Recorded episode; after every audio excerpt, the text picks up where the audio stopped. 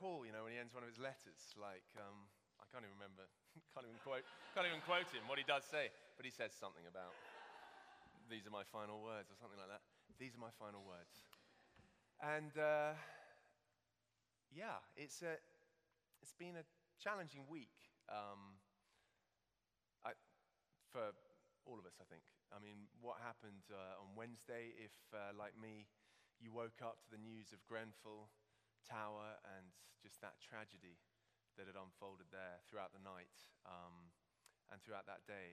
It was just horrific, wasn't it? And continues to be, and yeah, um, terrible. And a challenge for me personally, because I woke up and I turn on, you know, look at B B C News on my phone and see, you know, fire in Tower Block in Notting Hill. And I think, oh my goodness. Um, uh, because as Tim said, in September I begin as Vicar of Saint Peter's Notting Hill. Uh, the building, if you follow uh, driving, is zero point nine of a mile away, but probably as the crow flies, the tower is probably, as Tim mentioned, like half a mile or so from the church. So um, just juggling all that, just finishing up here, staying focused here, but also feeling, gosh, I should, I should go and connect and just be there and take it in and just be available to the community. I mean, what can we do? We can we can only be available to serve in whatever way we can. So Wednesday evening, I, I chucked on the dog collar.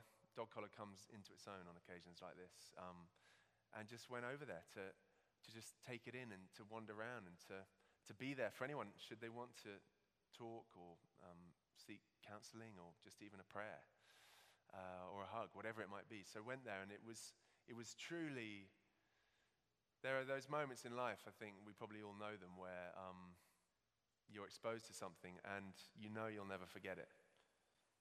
And even though I'd seen all the images on the um, screen, on our news feeds, and it, it was awful, seeing it in the flesh was, was something, something different.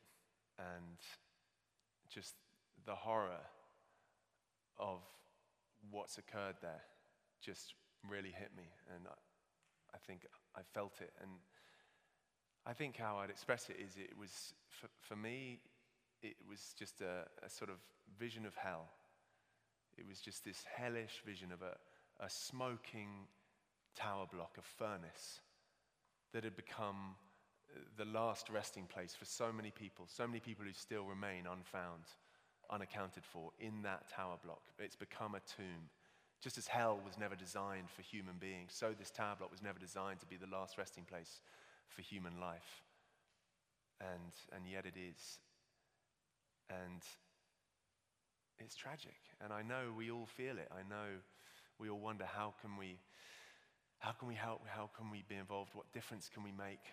Um, I think there's a possibly an opportunity to give tonight or give towards it. We want to make that possibility uh, for us as a church uh, to contribute to the funds that are being set up, that sort of thing. But it's hard, you know, these things come along and they slightly, and rightly so, they ambush everything else. You know, I'm busy preparing a nice sort of last sermon, you know, um, final um, message to the flock. And, and this happens, and it, you need to hit it head on. You can't ignore it.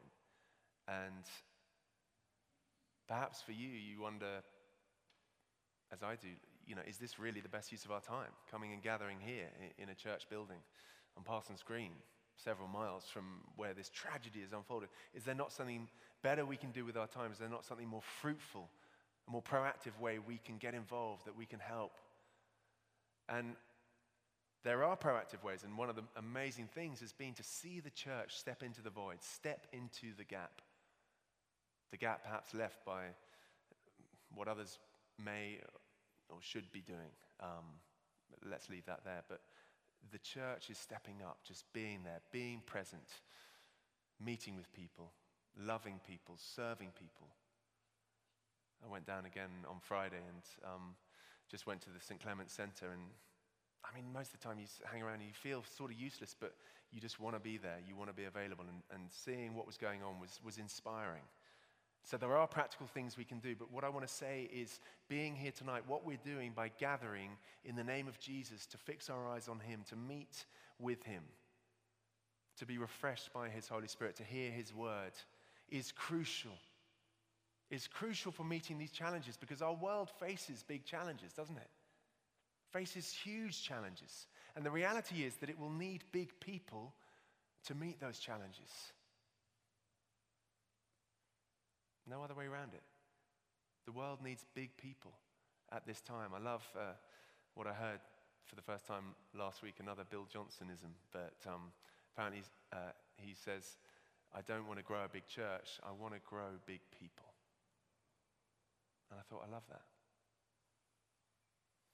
And that's what we need to be, and that's what we seek to become every time we gather. You know, we don't gather, and at least I hope we don't gather. Maybe this is a parting message for us. Do not gather at church at Saint Dionys for the five o'clock church just to be part of some sort of community club, some social club where you come for a good time to meet your mates, where you look forward to it finishing and going to the pub. Come to meet with Jesus Christ.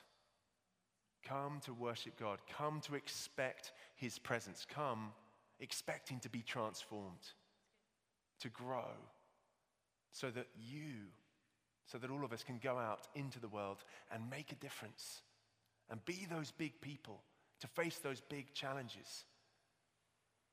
But if that's our aim, if that's our vision, if you like, then how do we become those big people?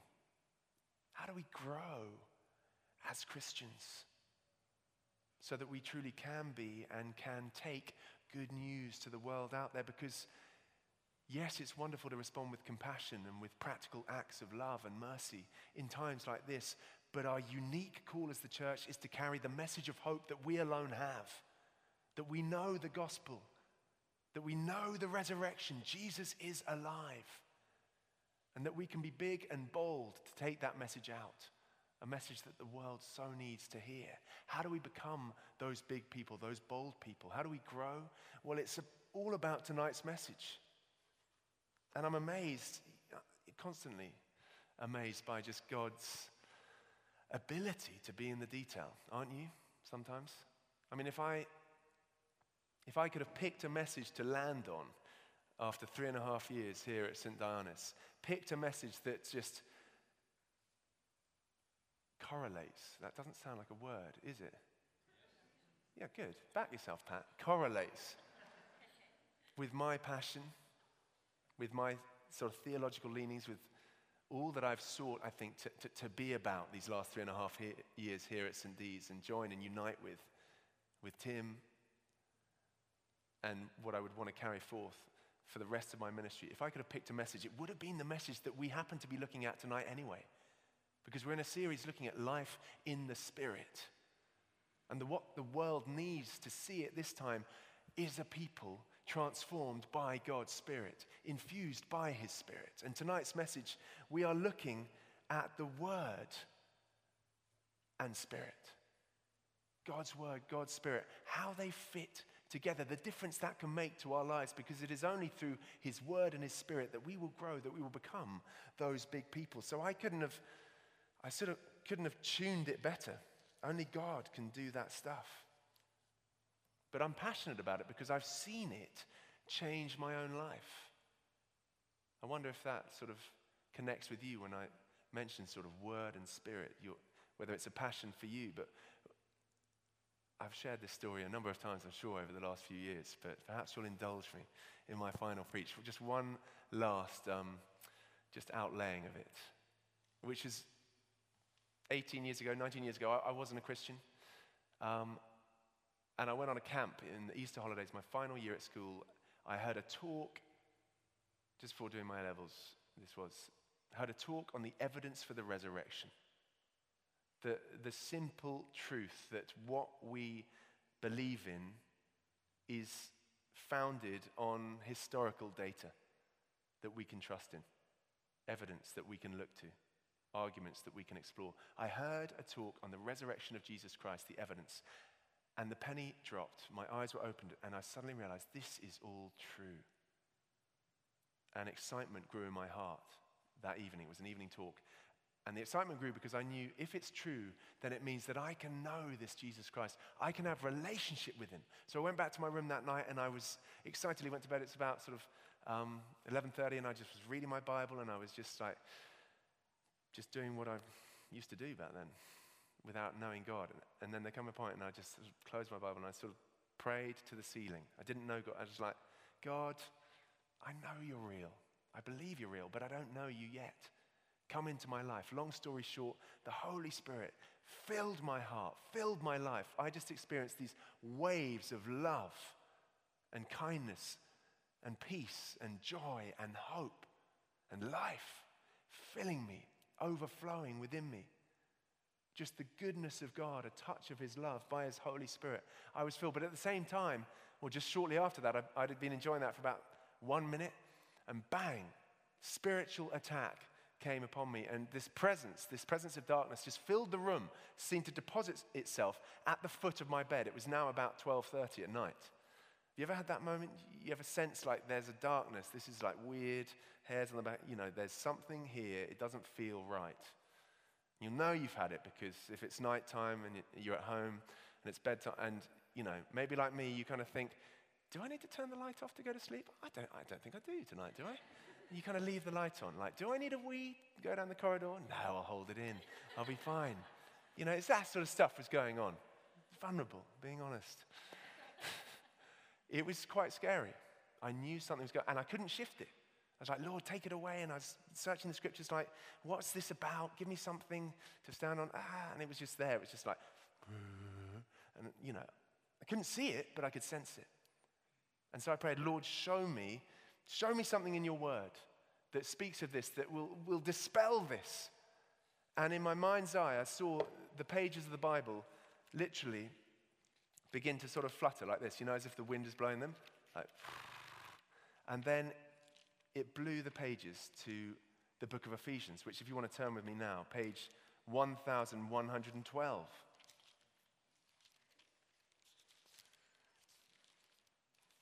So put a finger in page eleven twelve. And in my mind's eye, you with me still? I saw the name Ephesians. I was like, fantastic. Th- that's a good start. And then I saw right under that the number ten and eleven. And I thought, awesome. God, this is really working. This stuff works. So I like flicked through and I, you know, was in Galatians, then I went Ephesians one, two, three. So obviously that, that means chapter ten, verse eleven, right? Two numbers. So th- three, four, five, chapter six, and then into Philippians one, two, three, four. It's like, oh my, there's no chapter ten. Sort of heart sinks. But then I'm like, my eyes fall down on the page. And I think, well, let's just read. Scripture's good, right? Let's just begin to read here. And I began reading just under the heading, the armor of God. Let's read that together. Finally, be strong in the Lord and in his mighty power. Put on the full armor of God so that you can take your stand against the devil's schemes. I just read that first line and was like, oh my gosh, you know, what, this is good stuff. This is what I needed. For our struggle is not against flesh and blood, but against the rulers, against the authorities, against the powers of this dark world, and against the spiritual forces of evil in the heavenly realms. I was thinking, yes, amen to this. Therefore, put on the full armor of God so that when the day of evil comes, you may be able to stand your ground, and after you've done everything, to stand. Stand firm then with the belt of truth buckled around your waist, with the breastplate of righteousness in place, and with your feet fitted with the readiness that comes from the gospel of peace. In addition to all this, take up the shield of faith with which you can extinguish all the flaming arrows of the evil one.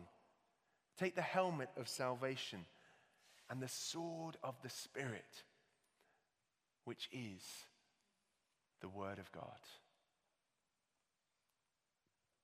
The sword of the Spirit. One weapon the Christian is given, and it is the Word of God. And that is a sword, and it's the Spirit's sword. That's what we're looking at tonight. And you know the amazing thing? I got to the end of that. The presence just lifted in the room. Joy, peace, hope, flooded back. I was able to go to the loo. Wonderful. A great relief all around. And then I looked in the margin. I thought, what, you know, verse are we on here? And I looked in the margin of my Bible there, and instead of two columns in my Bible, it went all the way across. And I looked in the margin, and I'd begun reading, finally, if you look down, at verse ten.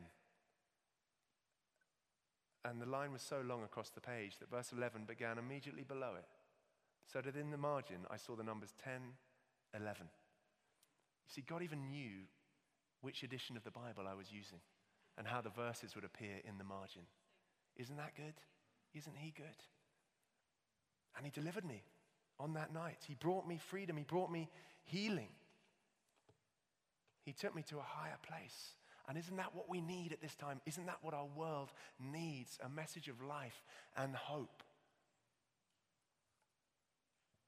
And that's what we long to be as a church. That's what we value as a church. We're looking tonight at the Word and the Spirit. And one of the things I've loved about being here, just uniting with Tim and the team here, is just having such similar D N A.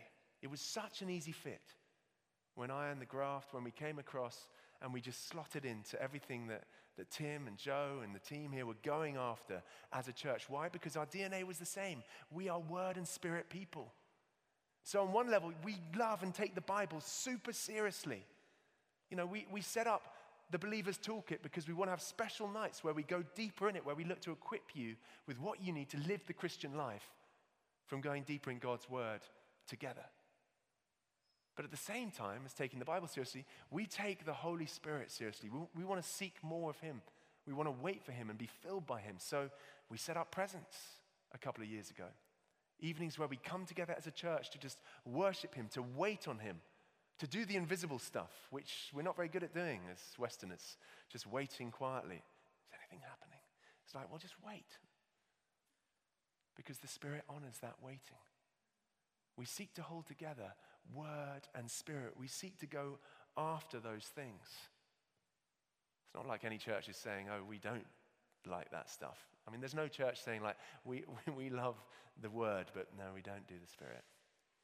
And no one's saying, like, we love the Spirit, but don't like the Word. The trick is getting the balance. And it's been a joy to be part of a church where I think, at least I hope, we try and hold both together in balance. Amen? Now, when I was researching this week, uh, when I come to do a talk, I like to sort of sit down, read the scripture, meditate, mull, start jotting some thoughts. And then there comes, after a day or two, like a time when I want to research a bit. And I go online and I sort of just Google the topic that I'm looking at. And I Googled Word and Spirit. I put it in my laptop. And normally, page one, you know, you, it brings up just endless pages of results. But if we're honest, most of us with anything, we, we normally look at page one. Very rarely do you go to page two. On this occasion, for some reason, I chose to go to page two. And on page two, I stumbled upon a book review for a book called Word and Spirit, which is written by a guy called the Reverend Will Donaldson, who happens to be none other than the father of Catherine and Ellie Donaldson, sitting right over there on my left, back in the congregation. And I was delighted with this, so I enjoyed this, and we had a bit of WhatsApp. There was a bit of, uh, a bit of humor about it. But then I immediately sought out the book because it sounds rather relevant. Luckily, Catherine had it. So this is the book, and I began reading it. And in the foreword, because that's as far as I've got in the book, um, in the foreword, Will uses an, an amazing analogy, which I'm going to use for the rest of my days, which where he talks about the first time he ever went skiing. And the first tip you get when you go skiing is to keep the skis together. You know, two long bits of sort of fiberglass on the bottom of your feet. You don't want them crisscrossing. You want to keep them together in parallel when you're making your turns, when you're coming to a stop, whatever you're doing, keep them side by side because disaster can strike should one ski cross the other. I mean, just ask Shane Porter if you don't believe me. I mean, no, we bless you, Shane, but you know, you're a beginner. It's, it's, we've all been there. There's a lot of love for that man. Just couldn't resist. Final preach, got to take him. Nope, you're not allowed to speak. Keep the skis together. What Will says is you've got the Word of God, you've got the Spirit of God, you've got to keep them side by side. You've got to keep them in tension. So that's my first point. I'm only making two points tonight, but the first point, the key to remember when it comes to the Word and the Spirit is keep the skis together. What I want to show you just now is just a few scriptures, just charting the Bible. We've only got time to look at a few, but just, just to quickly draw out this principle of how the Word and the Spirit always go together in Scripture. They're inextricably linked. So if we could have the first slide, please. Are you enjoying this? My final preach here, I've finally gone multimedia. Are you impressed? I mean, Notting Hill, they're not going to have a clue what's hit them. Other than that, I don't think they've got a screen or a projector, so we'll need to work on that. But Genesis one one, right at the start of the Bible, we read this. In the beginning, God created the heavens and the earth. Now the earth was formless and empty. Darkness was over the surface of the deep. And the Spirit of God was hovering over the waters. And God said, let there be light. Right there, the first three verses of Scripture, we see the presence of the Spirit, and at the same time, just a few words later, we see the presence of God speaking, speaking His word. We see Spirit and word together. Let's move on to the next slide. Isaiah, one of God's prophets in the Old Testament, says this, as for me, this is, this is the Lord speaking, as for me, this is my covenant with them, says the Lord. My Spirit, who is on you, will not depart from you. And my words that I've put in your mouth will always be on your lips. Word and Spirit together. Next slide is possibly the most famous, one of the most famous quotes from Isaiah. Jesus takes up these words when he begins his ministry saying, this is my calling.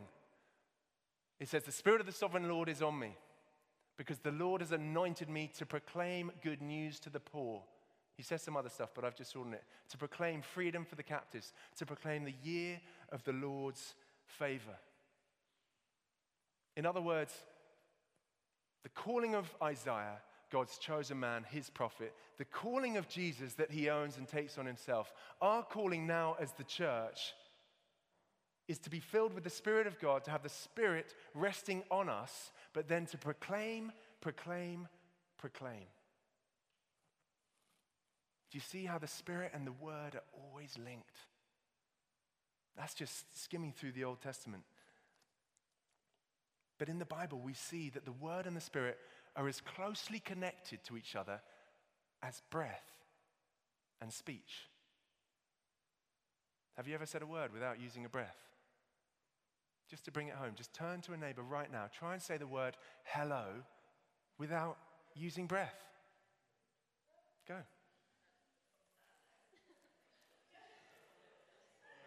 Only in Saint Dionys would there be noise at this point, because it's impossible. There should be utter silence. No one's achieved it. Don't even pretend. You see my point? And back, always a risk, putting it out there. Just socialize, just like, yeah, how was your week? Great, yeah. Are we back? It's a gentle rebuke. Word and Spirit go to, together, like breath and speaking. We see it in the New Testament. Have we got the next slide? Acts one eight, Jesus speaking to his disciples saying, you will receive power when the Holy Spirit comes on you, Spirit, and you will be my witnesses. Now go on to the next slide, please, Pammy. Spirit comes on the disciples, you will be my witnesses. The disciples go about causing chaos. The Sanhedrin, the religious police, call them in, and Peter, speaking to them, says, the God of our ancestors raised Jesus from the dead, whom you killed by hanging him on a cross. It's quite straight talking. And we skim down a line or two, it says, we are witnesses of these things. In other words, Jesus said, the Spirit will come, you will be witnesses. How will they be witnesses? By using words. Hopefully the point is clear, but just one or two more things. Peter, again, writing in his letter. He writes, for you have been born again. We can clear the slides, thanks, Pammy. For you have been born again, not of perishable seed, but of imperishable, through the living and enduring Word of God. Born again through the Word of God. That's what Peter says. Is that any different to when Jesus said, walking this earth, you must be born again through the Spirit? You remember when he says that? No difference. Used interchangeably. And then Jesus himself speaking. This blew my mind when I first saw it. John six, verse sixty-three says, it is the Spirit who gives life. The flesh profits nothing. The words that I speak to you are spirit, and they are life. Give me a wave if you've got a friend who, who calls themselves, you know, they say, I'm not religious, but I'm spiritual. I'm a spiritual person.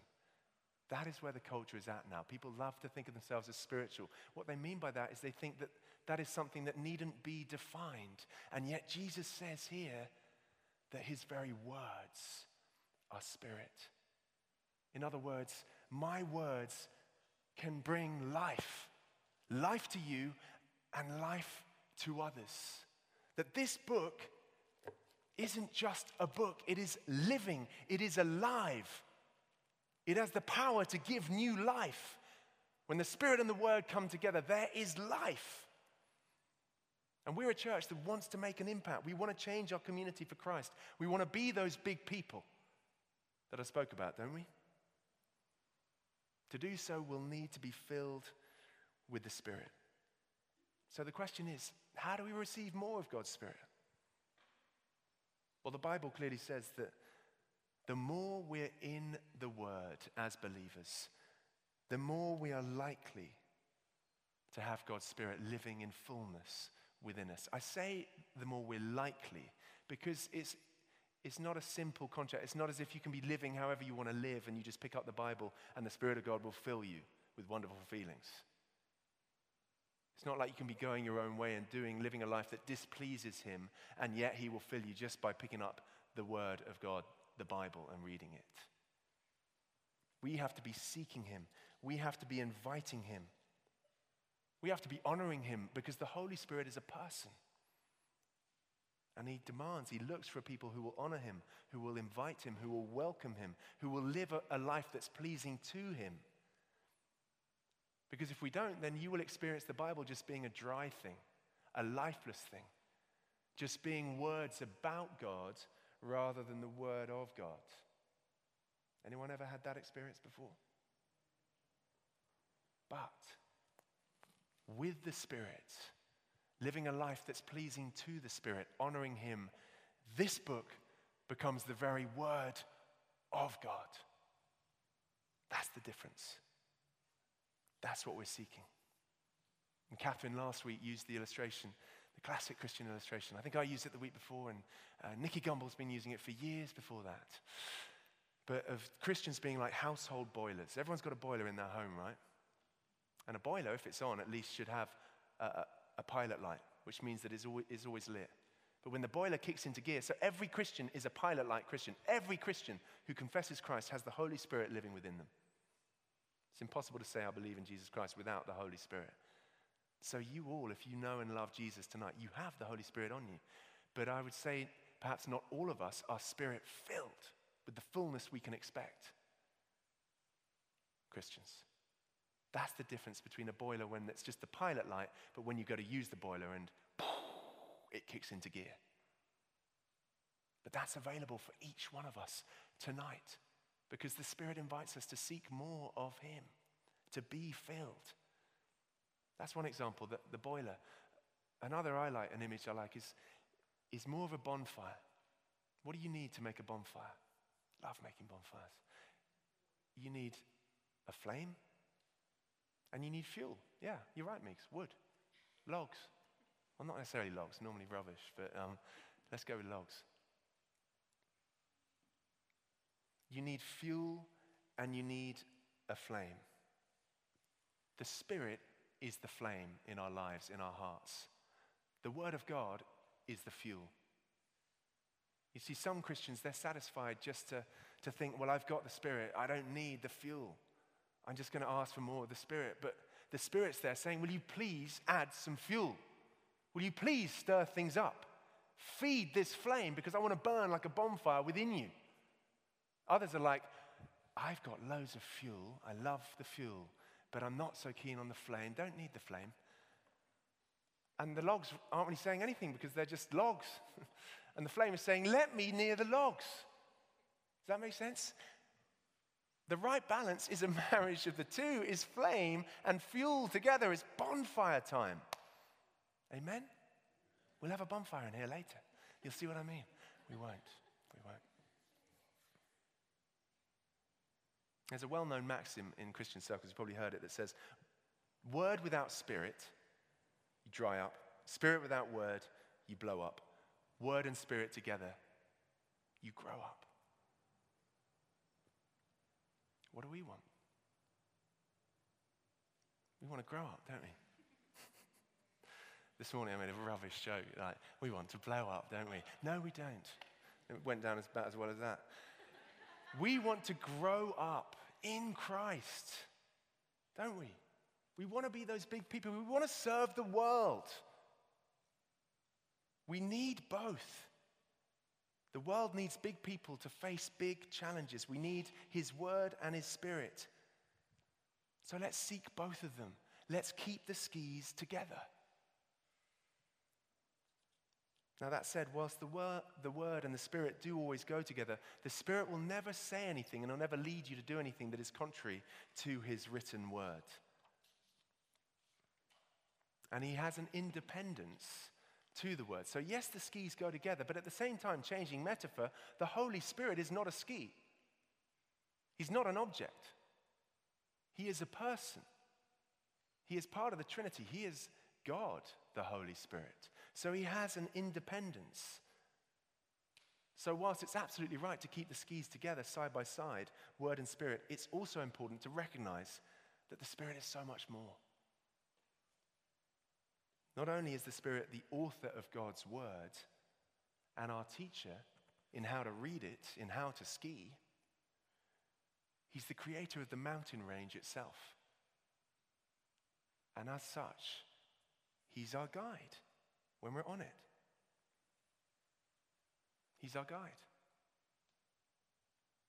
So keep your skis together, yes, but also keep your eyes on the guide. This is my second and brief point. Keep your eyes on the guide.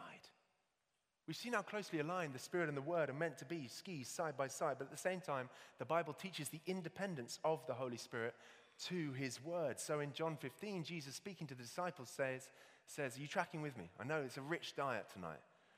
You know, I didn't want to give you an easy go on my final preach. This is valuable. Jesus says to his disciples, you are clean because of the word I have spoken to you. In other words, you have my word. The Holy Spirit is at work within you. You are saved. You are redeemed. The Holy Spirit is moving within you. He says that in John fifteen, and yet John twenty, he goes on to say, he breathes on them and says, receive the Holy Spirit. What? Didn't they already have him? Then in Acts, you remember that? He, he commands them to wait in Jerusalem for the promise of the Father. He commands them to wait for the baptism of the Holy Spirit. So we can clearly see that there's an independence of movement between the Word of God and the Spirit of God. But doesn't, that doesn't negate needing both or holding them together. Jesus is saying, you have my Word, you also need my Spirit. Wait for my Spirit. Pray for my Spirit. That's why Ephesians five eighteen says, be filled with the Spirit. The Greek literally means go on being filled continuously because you leak. There's no end to the fullness you can receive from me, God says. Go on being filled. It's not a once-in-a-lifetime experience. And he wants that because the Holy Spirit transforms us, doesn't he? I mean, that's what transformed my life, my walk with Christ, brought me to faith, was encountering the love of God through the Holy Spirit in that bed all those years ago. Encountering that power, those waves of love and mercy. This morning we had Claire in the congregation. Um, can't see Caroline here today, but I've loved being involved in the Alpha course this last term here at Saint D's because we have seen genuine fruit, life-changing fruit for Claire and Caroline, who, we've done the whole course, right? I mean, if you've done Alpha, you know how it works. You come, uh, guests come, you eat a meal, you, you hear a talk, see it on the big screen. You have the material, you receive the word. The Bible study is sort of prepared, laid out. You have the discussion, you reason about it. You chat about it. They'd done all this. Six, seven weeks they'd done of it. Nothing had shifted or changed within them. And then we go on the Holy Spirit weekend with H D B, with a few hundred others. And it's in a time where we just stand after one of the talks, no emotion, no music. We just invite the Spirit of God to come and fill that place, fill each person there, meet with people. And the Holy Spirit touches each of their hearts, fills them with a sense of his love for them. No Bible study going on right at that moment, just an invitation for the Holy Spirit to come and change lives. And they testified to me. Claire was just testifying to me again today at lunch that her life has been changed. Caroline wrote me a, a le- lovely letter last week. I look forward to receiving your letters. Uh, just, just saying, my life has been changed, transformed by God through that moment. It's the Holy Spirit, guys. Don't we need that? Don't we want more of that? Doesn't our world deserve that? Deserve to hear the truth? Deserve to have an invitation?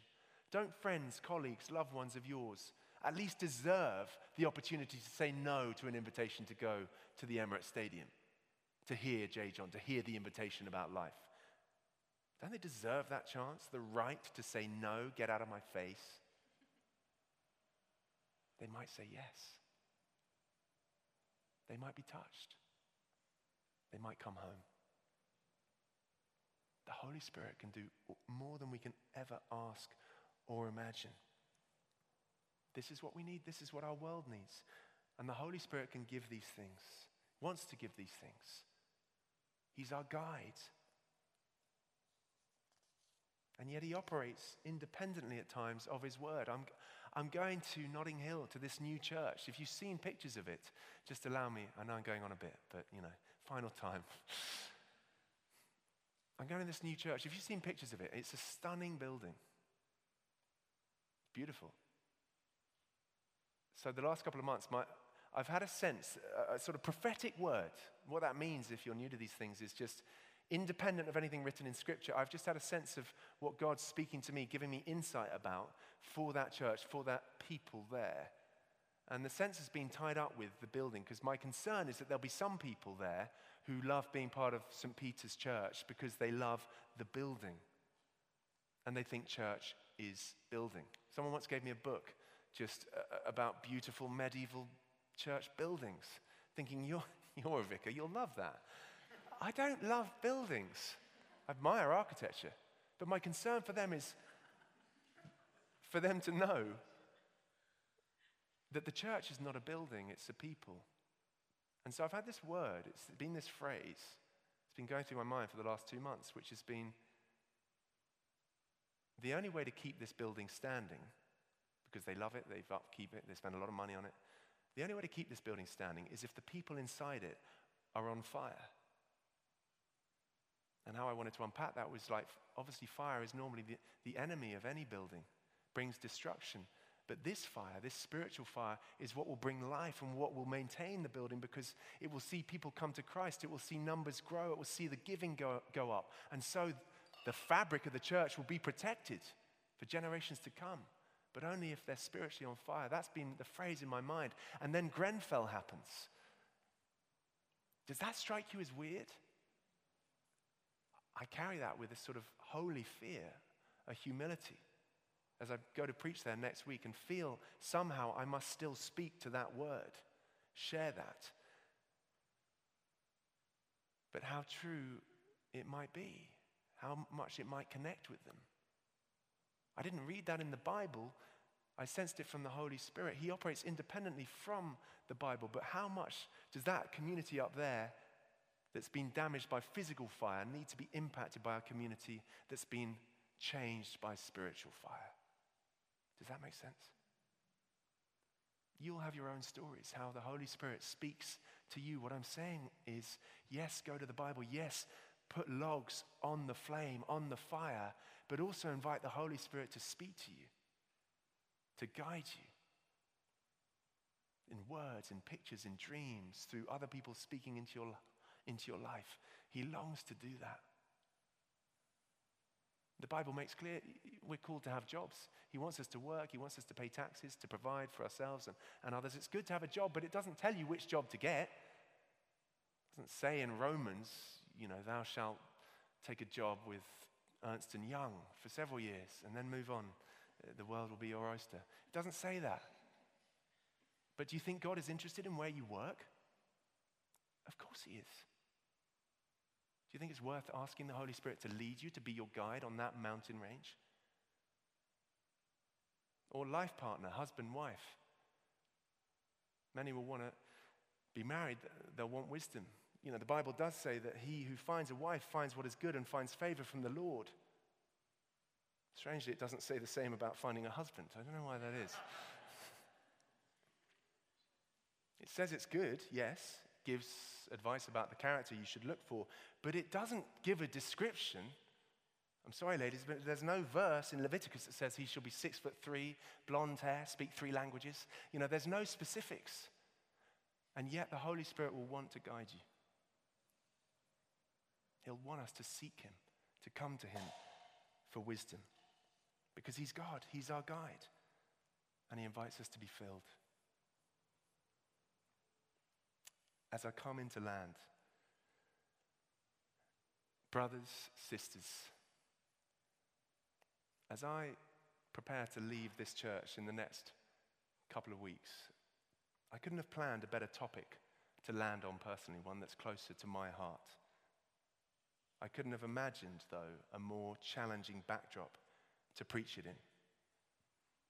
You see, Grenfell Tower has impacted my next parish, even as I deliver my final preach in this parish. That Wednesday morning, I received an email from Tracy, who heads up the nursery school connected with the church, informing me that little Amaya, do we have that picture, Pammy? Little Amaya and her mother, Amala, and Father Mo are missing. I couldn't have imagined that happening this week. None of us could. This backdrop, this situation. And yet what we're looking at tonight speaks to that, strengthens us, enables us to be good news and to go out and carry good news to people who desperately need to hear it. Let's pray for Amaya. Let's pray for her family.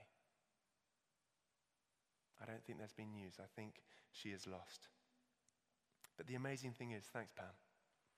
The amazing thing is that every word in this book is relevant to every circumstance in life. We could have been neck deep in Deuteronomy, a series in the Old Testament, and yet God's word on that passage, whatever it was, would have had something to say about Grenfell.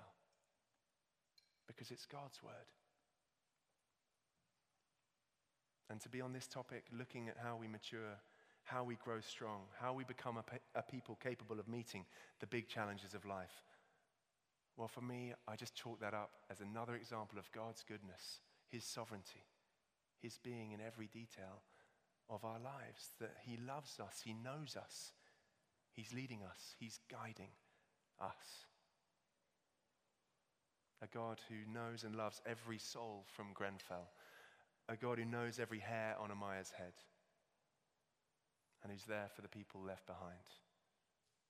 A God who longs for a message of hope to reach them.